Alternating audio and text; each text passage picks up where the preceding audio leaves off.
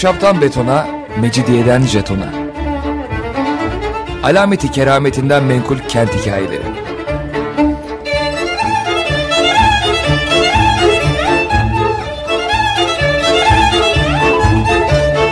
Hazırlayan ve sunan Pınar Erkan.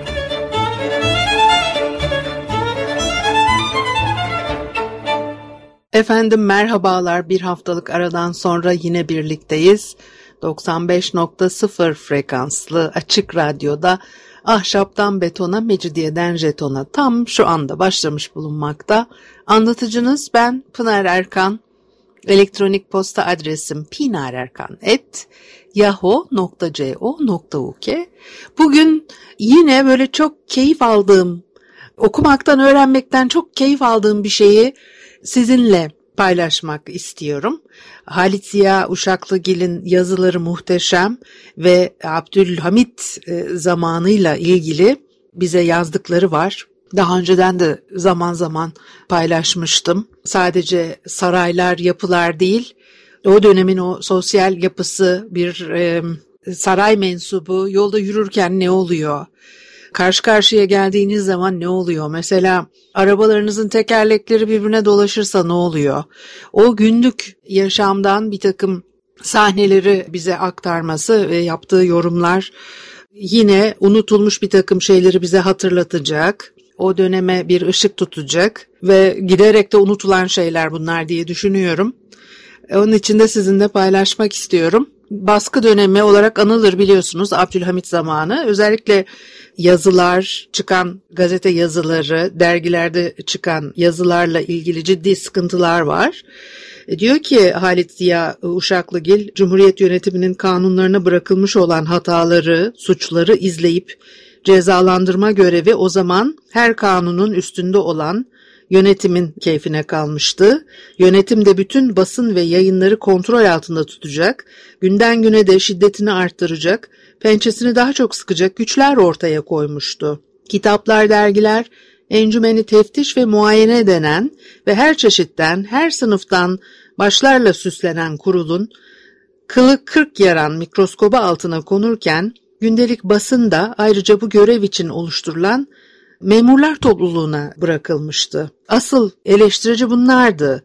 Sözün tam anlamıyla her yazı bütünüyle elenerek, bütün ruhu, kapsamı, konu ve anlamı altında gizlenebilecek olan kavramıyla gözden geçirilir. Her satır, her satırı meydana getiren bütün sözcükler, üstelik noktalamaları ayrı ayrı birer birer parçalanarak büyütücü camlarla incelenirdi. Sarayın kuruntusu, bir bulaşıcı hastalığın yayıldıkça büyüyen tohumları çeşidinden hükümet mekanizmasının her aletine geçmiş ve görev gevşekliğinden, dikkat zayıflığından doğabilecek sorumluluk korkusu her memuru kuruntulu, vesveseli, her sözün gölgesinden ürkerek gırtlağına sarılmak için pençesine saldıran bir çılgın yapmıştı. Böylece yukarıdan açık buyruklar gelmesine gerek kalmadan, yalnız belki yüce padişahın hoşuna gitmez, onu tedirgin eder anlamına gelen, marzi-i âliye uygun düşmez düşüncesiyle dokunulmayacak konuların ve kalemin ucuna geldikçe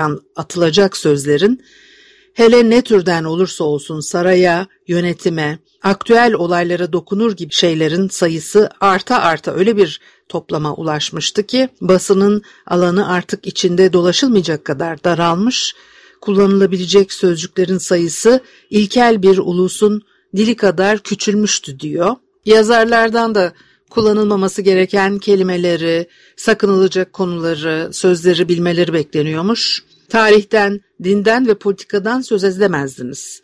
İlk önce hürriyet, vatan, millet, zulüm, adalet türünden elli yüz sözcükle başlayan yasaklanmış sözlerin toplamını gün geçtikçe kabartan, yeni dilden kovulmuş eşlerini öğrenmeli ve bunları her zaman akılda tutarak kalemin ucuna geldikçe murdar bir böcek gibi fırlatıp atmalıydınız. Bir merak sahibi çıksa da eski basım evlerinde böyle kontrolden geçerek kırmızı mürekkeple çizilmiş sözcüklerle bunlardan kalabilmiş ilk prova kağıtlarını gözden geçirse, baskı yönetiminde yasak sözlük kitabı diye ne tuhaf bir eser meydana getirebilirdi. Birader diyemezdiniz. Bir yandan tahttan indirilmiş ve o zaman bir sarayda mahpus bulunan Sultan, beşinci. Murat, öte yandan veliaht olan Reşat Efendi vardı. Tepe diyemezdiniz. Yıldız Sarayı'nın bir tepede bulunduğuna, kapalı bir yolla işarette bulunmuş olurdunuz. Sakal, hele boya hemen padişahın boyalı sakalına bir gizli takılma sayılabilirdi.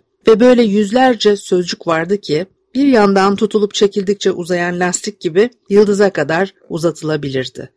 Üstelik öyleleri vardı ki bizler yazarlar, acaba bu söz niçin yasaktır diye üç beş kişi bir araya toplanarak uzun uzun uğraşır, nedenini neye dayandığını araştırırdık. Bunun nedenini ve neye dayandığını herhangi korkak bir memurun lodostan söz edilmesini burnunun büyüklüğüne bir işaret gibi sayarak, bundan alınan kuruntulu bir adamın hastalıklı kafasına doğmuş gülünç bir vesvese gibi değerlendirmek yerinde olurdu.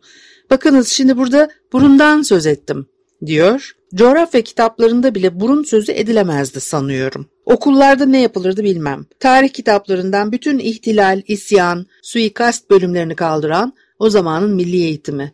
Belki dünya haritasından da burunları kaldırmış ya da bu sözcüğün yerine başka bir uygununu bulmuştu. Örneğin çıkıntı demişti diye devam ediyor. Biraz da o zamanın atmosferini nasıl olduğunu e, aktarayım diye de bunu burada keseceğim. Ondan sonra Kağıthane'de yaptıkları gezintiyi anlatıyor. Kağıthane'den çok defalar konuştuk ve Kağıthane mesiresinin ne kadar popüler olduğunu.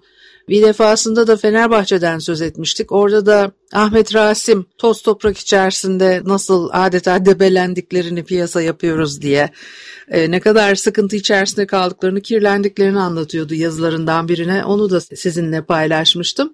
Şimdi bir e, Saffet Ziya ile Kağıthane gezisi yapıyorlar.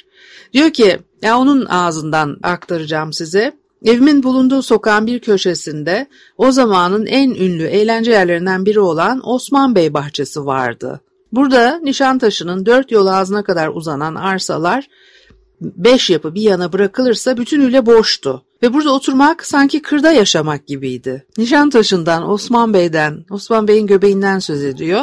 Şunu da mutlaka belirtmek isterim ki on dokuzuncu yüzyılın ikinci yarısından itibaren Beyoğlu bölgesindeki Sıraselviler civarındaki Gümüşsuyu'ndaki mezarlıkların şehrin dışında olduğu düşüncesiyle Mecidiyeköy'e taşındığını unutmayın, olur mu?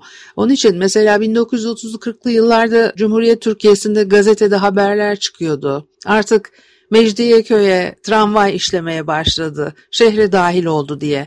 Dolayısıyla bu bölgeler çok geç şehre katıldı. Onun için de bu, buraları bugün biz çok gözümüzün önünde canlandıramayız. Şehrin tam göbeği ama Abdülhamit zamanı on dokuzuncu yüzyılın sonu ve Halit Ziya Uşaklıgil evinin çevresini Osman Bey de böyle bize betimliyor, tarif ediyor. Osman Bey bahçesi varmış evinin yakınında ve bomboşmuş burası. Kırda yaşamak gibiymiş. Cuma, cumadan çok pazar günleri halkın gezinti için doldurduğu bu çevre haftanın öteki günlerinde ıssız, cansız olurdu. Cumaları pazarlara üstün, yalnız Kağıthane mevsiminde görülen bir şeymiş bu. Bir pazar cuması e, Saffet Ziya'nın önerisi üzerine arabayla bir Kağıthane gezintisi yapmıştık. Kentin her yerinden akın akın gelen konak ve kira arabaları, Kağıthane'ye inen dolambaçlı ve gezmeye çıkanları feslerinden ayakkabılarına kadar sarı, esmer bir renge boyayan tozlu yoldan sarkarlar, aşağıda çağlayanlardan yokuşun sonuna kadar gidip dönen bir halka içinde dönerlerdi diyor. Böyle bir gezinti yolu takip ediyorlarmış demek ki mesireye çıktıkları zaman. Bu dolaşmanın tek zevki arabadan arabaya süzgün gözlerin, kimi de küçük pusuların, fıstık ve çiçek çeşidinden şeylerin taşıdığı istekler ve bunların beslediği umutlardan başka bir şey değildi. Ha, diyor ki yani bu arabayla dolaşma Kağıthane piknik yerinin kibarca parçasıydı. Bayağı sayılan ve gerçekte asıl kır eğlencesi denmeye layık olan bölüm çağlayanlardan sonraki dere ortamıydı.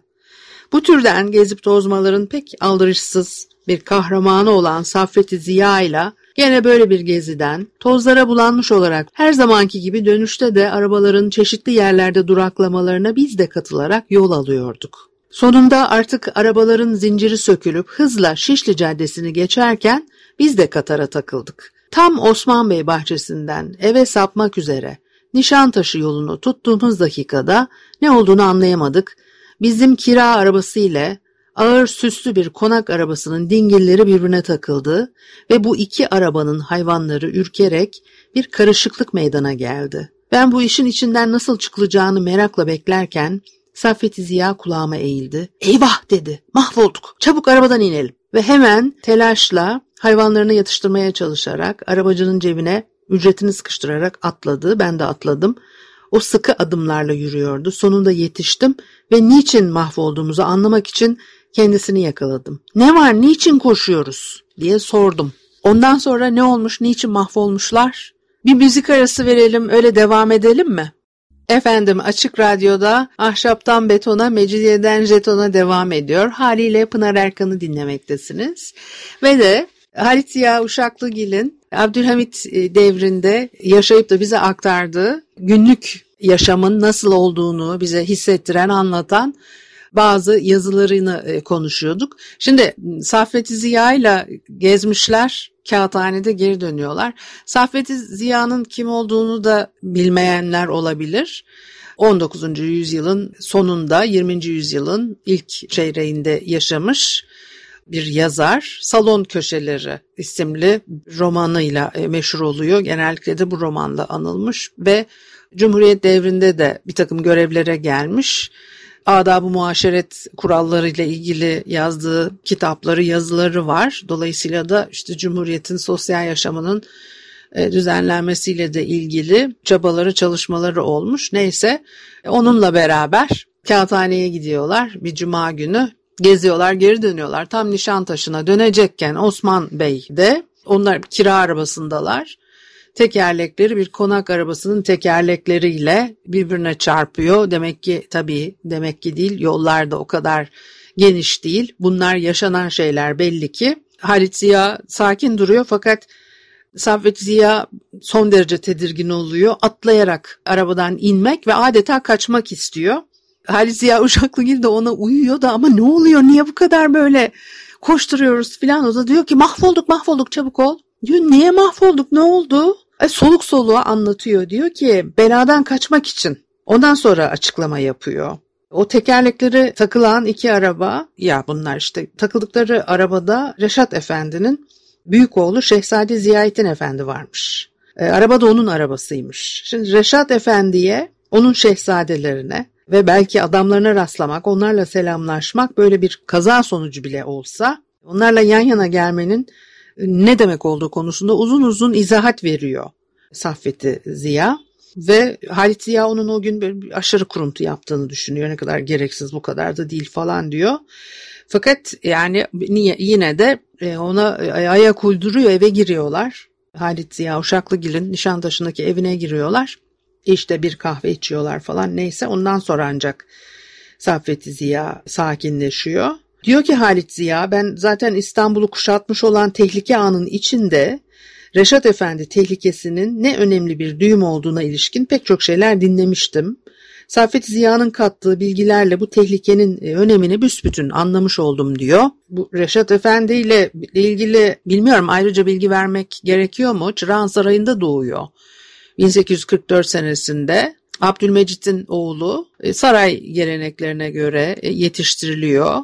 Babası ve amcası Abdülaziz'in padişahlıkları döneminde serbest, rahat bir hayat yaşamış.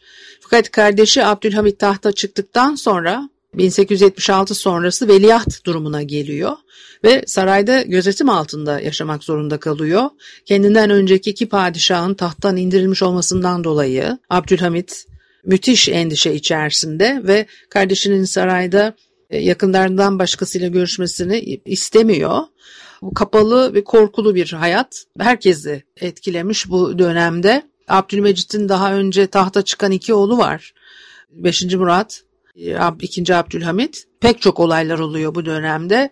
Reşat Efendi de Halit Ziya Uşaklıgil bu olanları anlattığında henüz tahtta değil. Çok sonra tahta gelecek. Daha on dokuzuncu yüzyılın sonundayız. Bunu da akılda tutmanızı rica ederim. Hikaye ederken Halit Ziya Uşaklıgil bu günleri bize. Dolayısıyla Abdülhamit zamanında işte bir kendisi devrilirse yerine geçecek bir Reşat Efendi söz konusu. Onun için bu, bu kadar tedirginlikler yaşanıyor ve Reşat Efendi ile bağlantılı kiminle karşılaşırsanız bu sizin işte onlarla bir ilişki içerisinde olduğunuz anlamına gelebilir. Onun için de bu kadar tedirginlik yaratıyor. Reşat Efendi'nin salt kendisinden, gölgelerinden değil, adından bile ürkülürmüş. Abdülhamit böylece adlarından külen iki kardeş arasında ne Murat ne Reşat denebilirdi. Üstelik onun kendi adından da ürkülürdü. Hamitler Hamdi ya da Hamit olmuştu. Muratlar Mirat, Reşatlar Neşat adlarını almışlardı. O tarihlerde Kütiye, Hamit, Murat, Reşat adlarıyla yeni doğmuş çocuk geçirildiği belki hiç olmamıştır diyor. Reşat Efendi'nin arabası geçerken geçtiği yolda ona rastladınız da bir yan sokağa sapmadıysanız ya da bir dükkana girdiniz de orada Reşat Efendi'nin hizmetlerinden birini buldunuz. Hele onun hekimlerinden, onun alışveriş yaptığı mağazalardan biriyle ilişkiye girdiniz mi? Artık haftalarca bunun sonuçlarını bekleyerek korku içinde yaşamanız, uykunuzda sıçramanız gerekirdi diyor. Ve bu korku boş çıkarsa bu talihliliğinizi nasılsa işin ayrımına varılmamış olmasına vermeliydiniz diyor. Boğazınızda bir hastalık mı var? Doktor Taptas, gözlerinizde bir bozukluk mu var? Doktor Gabrielidis akla gelmemeliydi. Sarayla çalışan doktorlar bunlar. Özellikle Doktor Taptas çok meşhur bir isim. Sonraki zamanlarda da.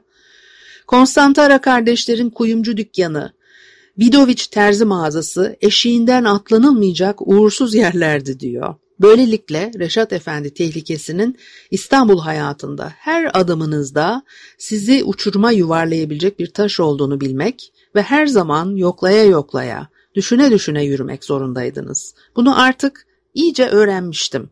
Bir gün babamın mağazasına uğradım diyor. Devlet dairelerinden birine gitmek gerekince özellikle Maliye Nazırlığı'nda bir iş çıkarsa Halit Ziya yolunun üzerinde olan mağazaya uğruyor, babasının mağazasına beş on dakika sohbet ediyorlar. Bundan çok keyif alıyor ve babasını görüyor, yoluna devam ediyor. O gün Halit Ziya içeri girerken kendisiyle vedalaşıp dışarı çıkmak üzere bulunan birisine rastlıyor. Yani babasıyla vedalaşıp dışarı çıkmak üzere ve uzunca boylu, kibar tutumlu, zayıf esmer bir beymiş ve babası tanıştırıyor ikisini. Sadece Mahmut Bey beyefendi diye tanıştırıyor. Ondan sonra da anlatıyor ona. Bu Mahmut Bey Reşat Efendi'nin kilerci başısı ve adamları arasında çok güvendiği biriymiş. Bir süreden beri Reşat Efendi'nin saray için gerekli olan halıları gelip babasından aldığını söylüyor. İş sadece iş alışverişiyle de kalmıyormuş. Reşat Efendi'den selam getiriyormuş Mahmut Bey ve babası da bu iltifatlara, teşekkürlerine iletsin diye sunuyor. Ve Halit Ziya babasını dinlerken diyor, alnımdan soğuk terler döküyordum ve gözlerim kendiliğinden dakikadan dakikaya bizi götürmeye gelecek memurları bekliyormuşçasına kapıya dikiliyordu. Bu kez sorun Zaptiye Nazırı'nın çağrısıyla oranlanamayacak kadar kötüydü diyor. Gene bir gün Mahmut Bey bilmem hangi nedenle Reşat Efendi tarafından Halit Ziya'nın babasına bir hikaye anlatmakla görevlendirilmiş ve Halit Ziya'nın da babası Farsça ile uğraşıyor Mevlevi tarikatinden. Dolayısıyla Mevlana Celaleddin Rumi'nin ünlü eseri Mesnevi'ye tutkunluğunu öğrenmişmiş ve kendisine anlatılan hikayenin Mesnevi'de bulunduğunu hatırlamış. Ve e, gene Mesnevi'den e, Sultan Reşat diyecektim ama işte Reş, Sultan değil o sırada. Onun anlatsın diye e, seçip gönderdiği o hikaye karşılık oluşturabilecek başka bir hikayeyi Mahmut Bey'e anlatmış. O da efendisine aktararak bir başka gelişinde e, Reşat Efendi'nin çok haz duyduğunu müjdelemiş. Böylelikle arada o ticari ilişkilerden ayrı bir de tasavvuf bağlantısı meydana gelmiş. Ve babası diyor ki sonuç olarak Halit Ziya'ya, oğlum bana öyle geliyor ki bir gün Reşat Efendi Sultan Reşat olacak. Sen de kendisine başkatip olacaksın. O zaman bu anlattıklarımı kendisine söylersin ve benim her gördükçe pek beğendiğim el yazması altın yaldızlı mesnevimi kendisine verirsin. O zaman pek olasıdır ki ben hayatta bulunmayacağım. Halit Ziya bunu unutmuyor. işte işlerim var falan deyip neyse biraz sohbetten sonra ayrılıyor oradan. Ondan sonra da işte Reşat Efendi tehlikesi aklının bir kenarında, her gün bir şey olacak diye bekleyerek devam ediyor. Hemen her hafta bir iki kez akşam üzeri evinin önünden saray arabası geçermiş. O arabanın içinde böyle pek güleç yüzlü, sevimli, tombul tombul, yaşlıca bir şehzade görürmüş. Onun bu kibar hali, pek temiz bir giyinişi ve çoğunlukla güneşlenmek ve hava almak için evin önünde gezdirilen kızı, işte o sırada dadısıyla birlikte orada bulunuyor filan, böyle bir ortam. O çocuk böyle kıvırcık kabarık saçları mı, her vakitte gülen yumuk gözleri mi, neyse hoşuna giderdi bu arabayla kapının önünden geçen şehzadenin diyor. Onu gördükçe arabasında doğrulur, çocuğa doğru eğilir, gülümserdi diyor. Bu şehzadenin Reşat Efendi olduğunu öğreniyor. Gerçekten de Veliaht Reşat Efendi'nin arabasını izleyen adamların arka tarafta, böyle biraz daha işte gerilerde, cılız beygirler üzerinde kılıksız iki hafiyenin dingil dingil onu gözetlediklerini görüyordum diyor. Ve tehlikenin büyüdüğüne kanaat getiriyor. Efendinin arabasından çocuğa gelen gülümsemeler, kilerci başının babamı gelip görmeleriyle birleşince Reşat Efendi'ye selama durduğu için ya da esvapçı başıya Pekios mağazasına rastladığı için sürgünlere giden talihsizlerin sayısına benim de ekleneceğimden hiç kuşkum kalmamıştı diyor.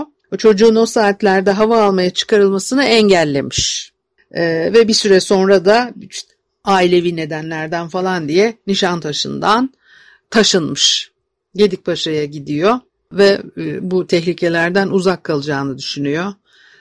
Nasıl oldu da o zaman babamın bu ilişkisi kötü bir sonuç vermedi, bunu hiçbir zaman anlayamadım diyor.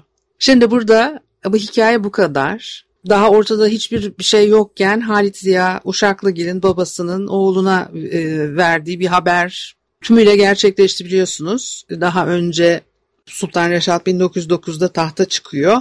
Halit Ziya Uşaklıgil de onun başkatibi oluyor. Başkatibi olduktan sonra yazdığı yazılar var. Oradan size aktardığım sarayla ilgili gözlemleri olmuştu. Çok etkileyici. Şehzade Reşat Efendi'nin o zaman zaman rastladıkça gülümsediği küçük kız Bihin, Almanya İmparatoru ikinci. Wilhelm İstanbul'a geldiğinde Sultan Reşat'la onun arasında tercümanlık da yapmış. Bugünlük de bu kadar olsun. Haftaya görüşene kadar hoşça kalın.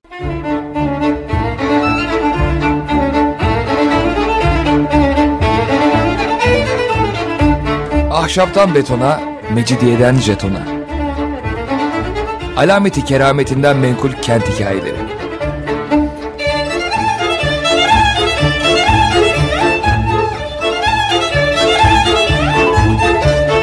Hazırlayan ve sunan Pınar Erkan.